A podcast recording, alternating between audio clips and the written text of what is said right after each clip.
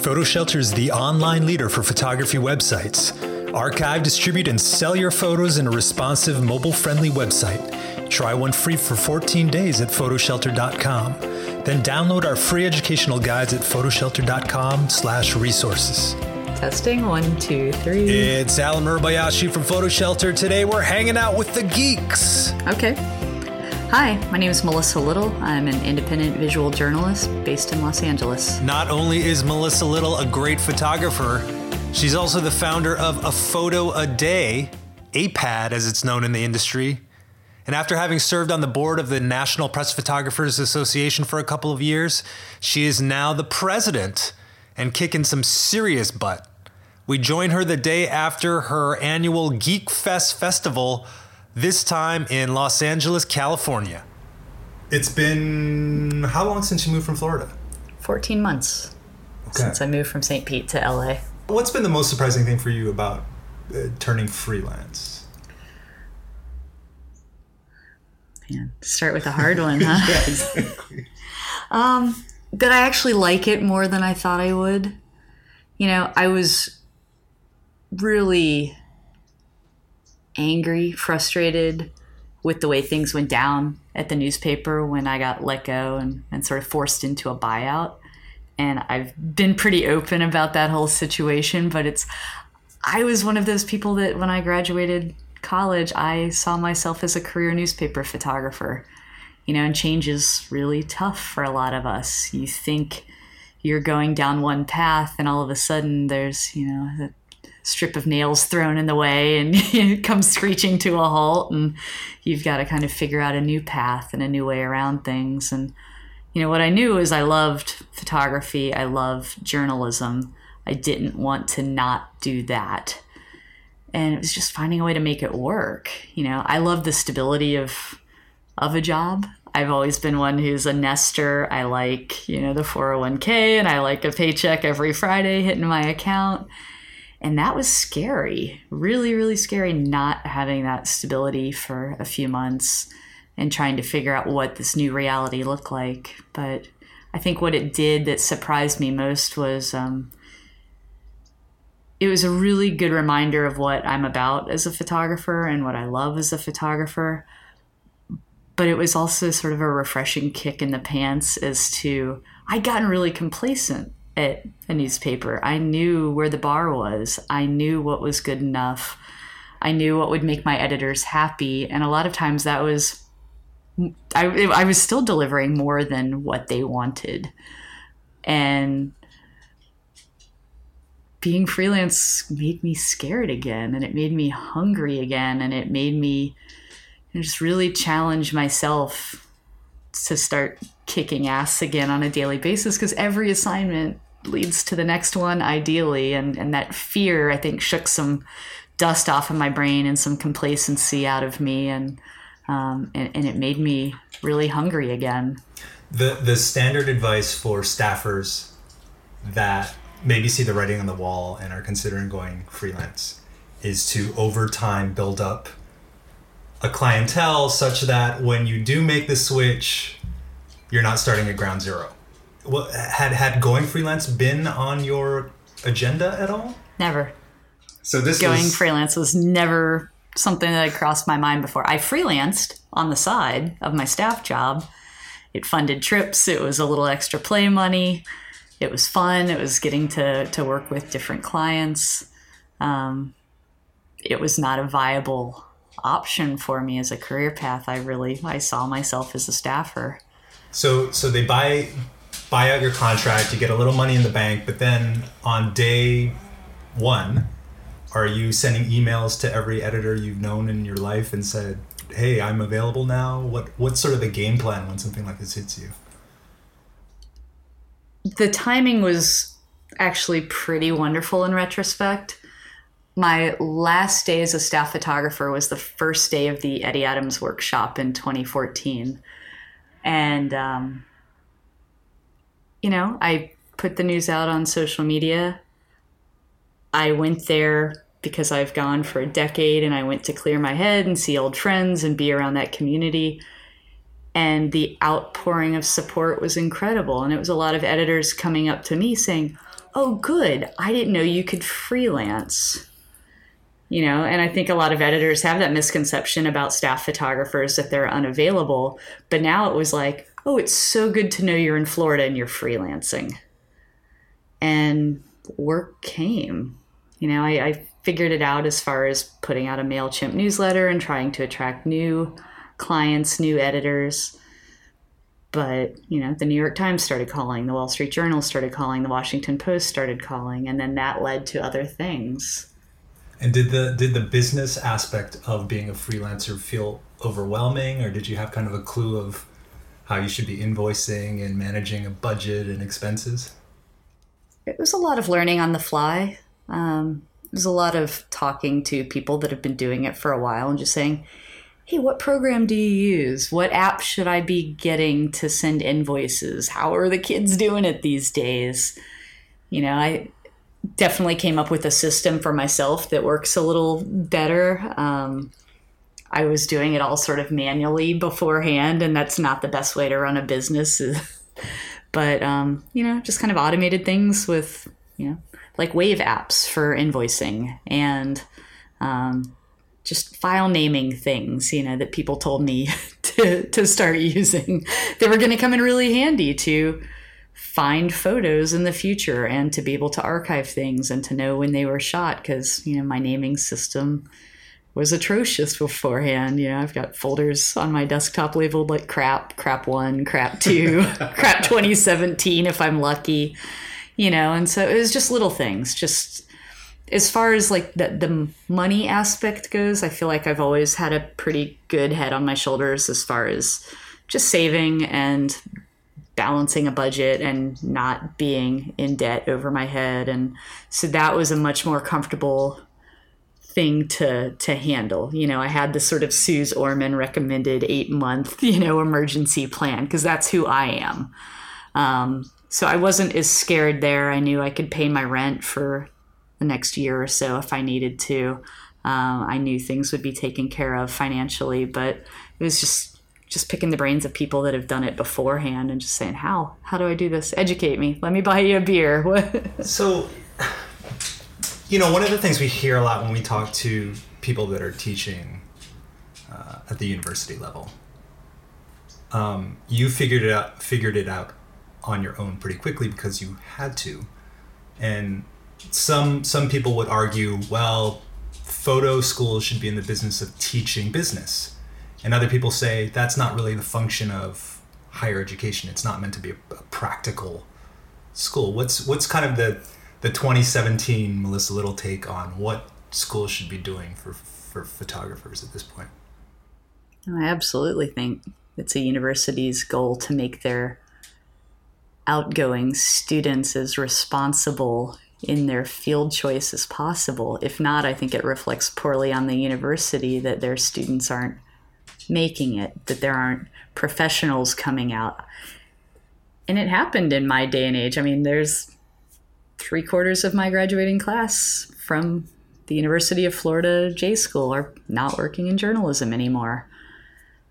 You know, there's always sort of that attrition, but I think schools need to really step up and say, the market is changing, the industry is going this way, and to give our students the best leg up to be producers of content in the future, they also need to be small business owners. They need to know X, Y, and Z that's only going to help them. I mean, schools are in the business of educating, and I don't understand why sort of that financial independence isn't part of that process now.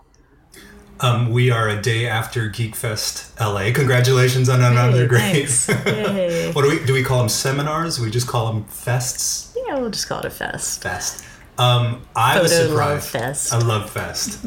I was surprised at how many young people were there. It seemed like the number of people under thirty might have been the majority, easily the majority uh, there. And then, and, and, you mentioned when when we were at dinner that there were actually, uh, you know, thirty five percent were current students. Were you sort of surprised by that dynamic?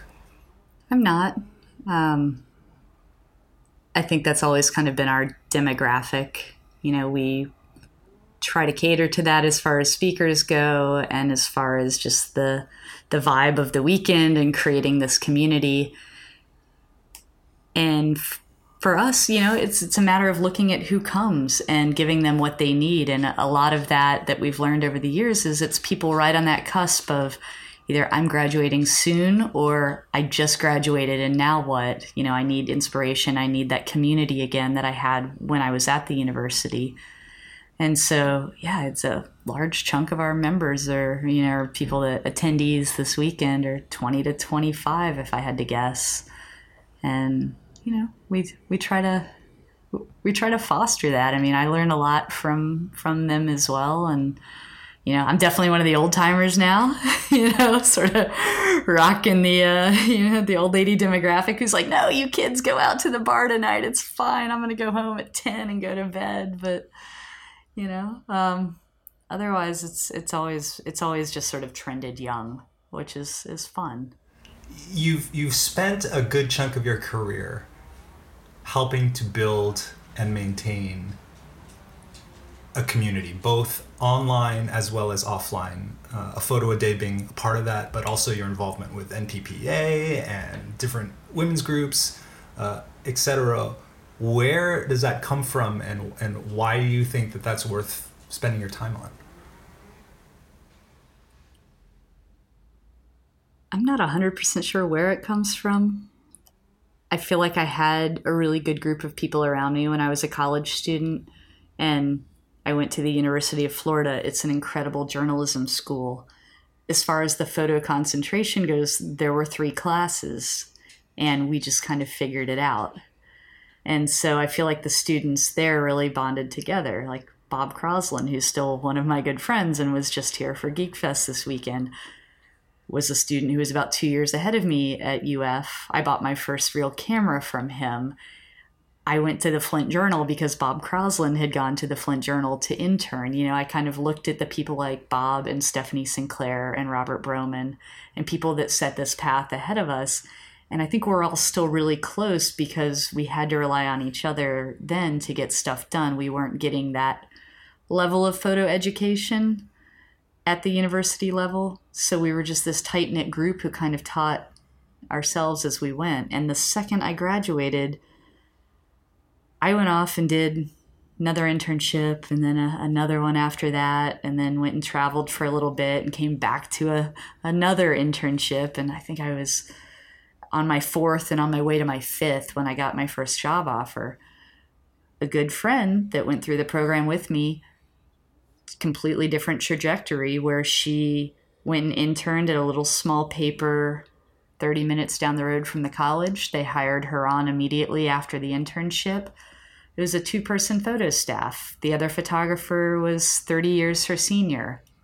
There wasn't a bookstore in the town, wasn't a Barnes and Noble where she could go look at Life magazine or National Geographic or get any sort of inspiration. And, you know, I kind of credit her with this. Like, she sent me an email a couple months after she started her job and just said, Hey, can you start sending me you know, a picture. Just send me a photo a day just to keep me inspired. And like, I just want to have that conversation and that, you know, that dialogue that we had when we were in college, when we were hungry and we were looking at work all the time. And I miss that. And by week's end, I'd said, well, let me reach out to this person and this person and you know all these people that we graduated with that we were this really tight circle but we were now spread out you know spread out around the country at different jobs and internships so it went from the two of us to 10 of us to people in that group saying, Hey, I've got a friend at the University of Missouri who would love to be on this. And can I invite this person? And, you know, by the end of the first month, we maybe had 50 people. And it just kind of grew from there. And I don't know. I mean, the more I've done this, the more I realize like what we do professionally is is such a solitary act. When you're there and you're in the moment, you know, photography really is this sort of solitary pleasure. And I don't know many people that can really exist like that in their own bubble without feedback and without support. And I guess I was just lucky that I found it early on and I had a really good group of people around me to kind of say like, no, that is a, a good picture. Sorry your editors don't see that. Like keep doing what you're doing and the more you you kind of create community, the more you need it. You know, like I don't know where I would be if I didn't have those people around me today. I mean, they're still some of my best friends. What what is the the role of in person events and in person community versus the convenience factor of Instagram and Facebook and and, and clearly those have been very very instrumental in spreading the popularity of photography in the past at least five years, right? If not 10, but those tools didn't exist 15 years ago when APAD came into existence. So, so why do we still need a Geek Fest in person? Because it's an expensive, labor intensive thing that consumes a ton of your brain power.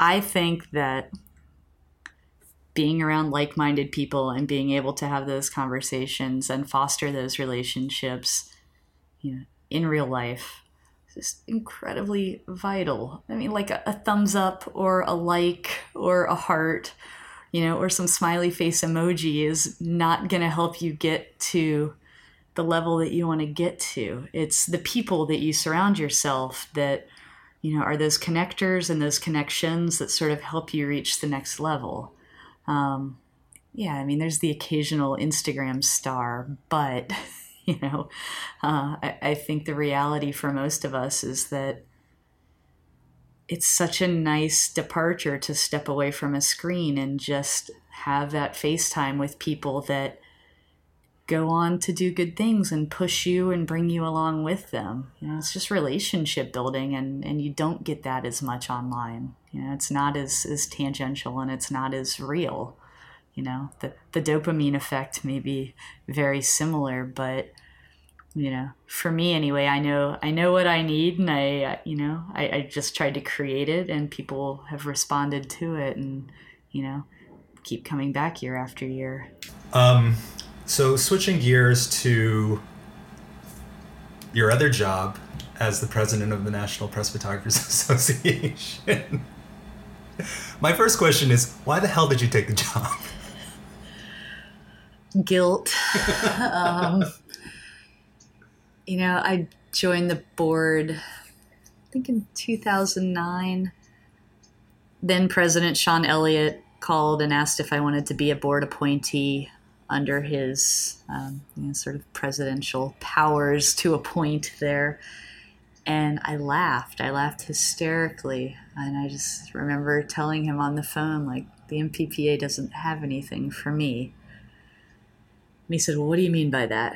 I said, Well, you know, I go to I go to these conferences that you guys host, and it's it's all a bunch of 50 and 60 year old white guys who have been doing this for 30 plus years at the same place and you know we don't see the world the same and we don't want the same things and we don't you know see stories and an arc and a narrative in a way to to approach a subject the same and um, and I got really turned off to the industry for a little while because of that because I wasn't seeing myself reflected in these panels and in these speakers at conferences and Sean just kind of laughed and he said, Well, that's why we need someone like you.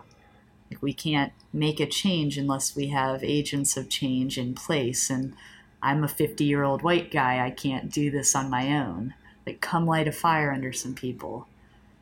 And it was, you know, it was a little bit of a guilt trip. And it was probably the right move on his part because I've always been one that's told people not to complain unless they're going to do something about it. And I felt like without being explicit about it, he was kind of throwing that back and, and challenging me. And I said, All right, I'll give it a year.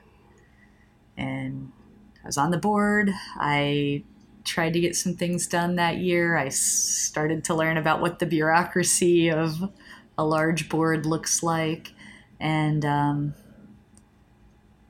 to me, it just looked like they needed more people like me on there and it made me want to try to work at it and just bring in more like-minded people and, and watch that demographic change and shift a little bit which it has i mean we've got 50% of our board members are female right now uh, we've got the first black female executive director in the nppa's 71 year history we've got a student rep from Howard University who's incredibly involved in creating community and trying to do some good change for our student members. And it's just, they needed someone in there who was an idea person and who was a connector. And I feel like those are two of my strengths. So I've stuck around and I've yeah, sort of risen through the board ranks and was vice president for a year and and two years ago was appointed president and um, yeah i'm pretty proud of what it is we've been able to accomplish but it is a full-time job um, which do you think i don't know a ton of, of, about the internals of nppa but i obviously talked to mutual friends of ours who have served in different capacities and i just wonder whether some of the the operating bylaws and whatnot that were created 20, 30, 40, 50, 71 years ago are, are those sort of a real impediment for the rate at which the world is changing today and, and the rate at which NPPA needs to change to survive? Or can you work within that framework? I think it's recognizing and realizing what that framework is and where we want to go as an organization and sort of what we see you know our vital role being. I mean we can't be all things to all people. You know there are incredible organizations that are kind of our, our sister organizations like ASMP and apa that that tackle different issues. We don't want to duplicate because i do think that there's strength in numbers and there's a place for everyone. But we have. I mean in the last three years we've really re-examined kind of what our bylaws say how we need to respond to things, what what needs to change, and you know we've had probably more board resolutions in the last two years than we have since I've been involved in the last seven. So um, you know it's just a matter of of people recognizing and realizing what it is we want to say as an organization and how to best say that you know and the good thing is everybody's really agreeable to that. I mean we do want to be the voice for visual journalists. That is one of our greatest assets is is sort of being an advocate you know whether it be through the literal like legal advocacy that people like mickey and alicia are doing or you know or being an advocate in other ways by you know sort of putting out the news of the industry and staying plugged in that way. Um, but we're we're trying our best to respond. It's definitely a slow process sometimes. And, you know, I understand why some of the bylaws were there and how they got in place, and structure is definitely needed in a large organization. But, you know, we've been changing, and I'm incredibly, incredibly proud of that. How, what, what, what does NPPA look like seven to 10 years from now that makes it still a viable organization? What what what does it need to change and what benefits does membership confer? I think what it needs to change is responding to how the industry as a whole is changing. And by that i mean five years ago there were at least twice as many staff photographers as there are today. It's understanding what's happening in the newspaper industry where those people are going and how to best inform them in the future because they're going to need that knowledge and that education to come from somewhere. Um, I really see us stepping up, you know, sort of that educational aspect, whether it be through, um, you know, online learning or more in-person workshops and conferences um, like advanced storytelling or the multimedia immersion and really stepping up to freelancers' needs. I mean, I'm the first freelancer that's been the president of the organization. So bringing issues to light as to what I need. Um, you know, as I think educated some of my colleagues who are who are still in academia, who are who are still staff photographers. Um, you know, and I, I, think we just have to change with the industry as far as what membership confers. Um, you know, I think the number one thing right now that I tell people is kind of my elevator pitch is that membership pays for you to continue to do your job in the best way possible. And by that, I mean we fund two of the hardest working attorneys out there right now that are fighting for things like copyright, that are working with the FAA to fix drone legislation to allow news organizations to continue to fly in certain spaces um, that are, you know, going in before things like the Democratic National Convention and the Republican National Convention, and having a sit down with the police forces in those towns to educate them on what the right of the media is. And Mickey did that this past year, you know, the past convention, and it was absolutely incredible. He went to both cities before the conventions and had a sit down with local media and with local law enforcement to figure out where that common ground was because ultimately you know we, we all want to do our jobs to the best of our ability and sometimes it's just a matter of educating people on the other side as to what our rights actually are. Um, you know so that $110 gets you a lot when you think about it because it allows you to still continue to work and it allows you to still continue to own your work ideally and it allows you to still continue to to have some freedoms as as a member of the press. Do you think that's the most underappreciated aspect of membership that yeah. people are sort of unaware of? Oh absolutely. Because it's i've actually had people tell me like oh well he's doing it anyway so i don't need to be a member because it affects us all. And it's like well we can't continue to fund that like sending him to talk before congress you know on certain issues does take some some revenue. Um, the good thing is that corporations have seen that we've had um, you know certain TV conglomerates step up and donate grant money to the organization uh, to help fund that because we are fighting the good fight. You know, even if you don't feel it directly, you know, in your paycheck or you know, uh, in your day to day life, um, you know what what Mickey's doing does make a difference for all of us. Final topic, tough one. It's in the news right now. Um, women, women in photography, women in photojournalism. Um, NPPA under your leadership kind of took the brave step of posting about the Bill Frakes situation with University of Nebraska. On the flip side, it's not like the industry hasn't confronted sexual harassment in the past. I'm thinking of, of Ohio University and um, you know in, in early 2000s. Um, what what things have improved for women in the industry, and where do we still need work? Yeah, we could be here all day. I know. I know. Such a broad topic. You know, I think that there's a lot more visibility now to the issues that women face. You know, um, whether it's women photograph just flying the flag and saying, hey, we're here, and there's no excuse as to why you shouldn't be hiring women. Here's a database of 200 incredibly talented freelancers around the world.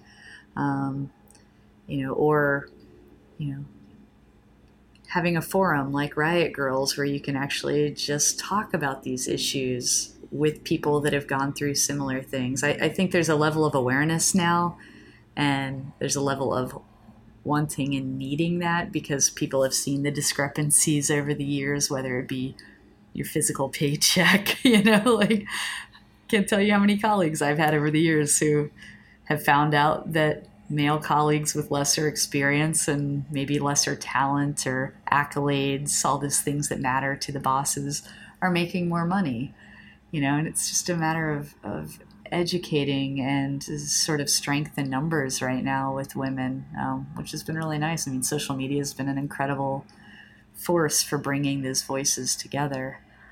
Um, we need a lot more of it, though. You know, I look around and I look at how many staff photographers at big papers are female, and I question sometimes the the stories that they're telling because of that. I mean, we all bring things because of who we are and what our backgrounds are, and that sort of richness of the diversity of voices on staff. And it's it's the same for photographers of color. You know, like that's the next issue that's being fought. Like Women Photograph just today in their newsletter announced a sort of a subhead in their directory and what they do, and it's women photographers of color. You know, and it's recognizing that there is a need for this sort of richness of voices if we want to be complete storytellers and, and tell a fuller you know, picture. I'm curious as to um, efforts to reduce harassment uh, has been incredibly important, and and that's something that I think that will be sort of a perpetual um, issue that will need to be addressed and worked on and identified early, et cetera, and educate people about. But at the end of the day, if women aren't being paid to take photographs and aren't being hired, and I'm thinking of this New York Times magazine cover about women, and there was there's a little bit of hubbub around that decision, and I read her justification for it, and you know, in some ways it makes sense. You know, you're going to hire the person who you know can get the job done because you have a deadline and you've got you're spending a lot of money to do it. But if if people in with the pocketbooks to hire aren't willing to do it, then is there any point in addressing the the sexual harassment side of the coin as well? Do we have to hit everything on every front simultaneously? And sorry to, to go on here, but is is it just to take another 10 years for the 30 somethings and the 40 somethings to be in the hiring positions as the 50 somethings and the 60 somethings to see the real shift occur? Are we just at the beginning of all of this? You know, I wish I knew. I wish I knew what the future looked like. You know, I think it's, uh, I don't think things like hiring women and the harassment that women deal with are mutually exclusive. You know, I think we need more advocates overall that understand women's issues. Um, they work hand in hand, though. I mean, for someone in a position of power at one of the largest newspapers in the US, in the world, to not have a roster of talented women that she can call on to shoot a big cover shoot is an issue. You know, and I don't I don't want to slam anyone's decision and who they hired, but I think it's just having this awareness of what that message sends. Um, I think it turned a lot of women off from wanting to work for that publication just from the conversations that I've had with friends. Uh, it does send a message, and I, I think, yeah, this generation that's coming up is pretty impressive. You know, like they're they're kind of this force that, and I don't know where it comes from necessarily.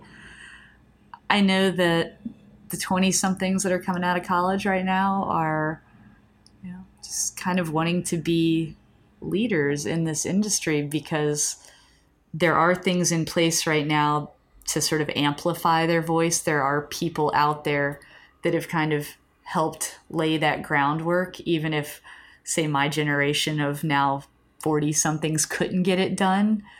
There's a basic framework, you know, that, that these 20 somethings are coming up and saying, well, let me finish this, you know, and it's been building on, you know, the generation before. But man, I, the next 20 years of journalism is going to be fascinating when, you know, when these kids, the, the, kids these days, are in those positions of power. So when someone says, "Why why wasn't the list of women's photographers created 10 years ago?" What's what's the is there any valid retort to that other than well it happened? Yeah. It happened now and we've got to sort of move forward with that, you know. Daniela was not there 10 years ago and in a position to do that, though I'm sure she was fighting that fight on her own and laying the groundwork for what's now become, you know, a bit of a force in, in the industry. Um, you know, I guess we can't go back and question why something hasn't happened until now. We just have to say, thank fucking God it's happened. And let's continue to, to move forward there because it's incredible that it has taken this long but it's there and now there's no excuse. So it's kind of like, what's the next thing we tackle? Now, how do we educate people that this exists? You know, and, and I think that's always the challenge with things like this is not to have it just be a vanity project and and have it it actually get some traction in the industry where editors are going to sources like this, you know, to say, oh no, there are incredible photographers of color. There are incredible women photographers out there and I need to just expand my own repertoire and, and reach out there and take a chance on on someone else, you know, and continue to build their own sources through some of the talent that's rising up right now in other ways. Melissa Lyttle, thank you for your time and everything you do for the industry. Thank you. This podcast is a production of photoshelter.com. For more just like it, search for I Love Photography at iTunes or your favorite podcast provider.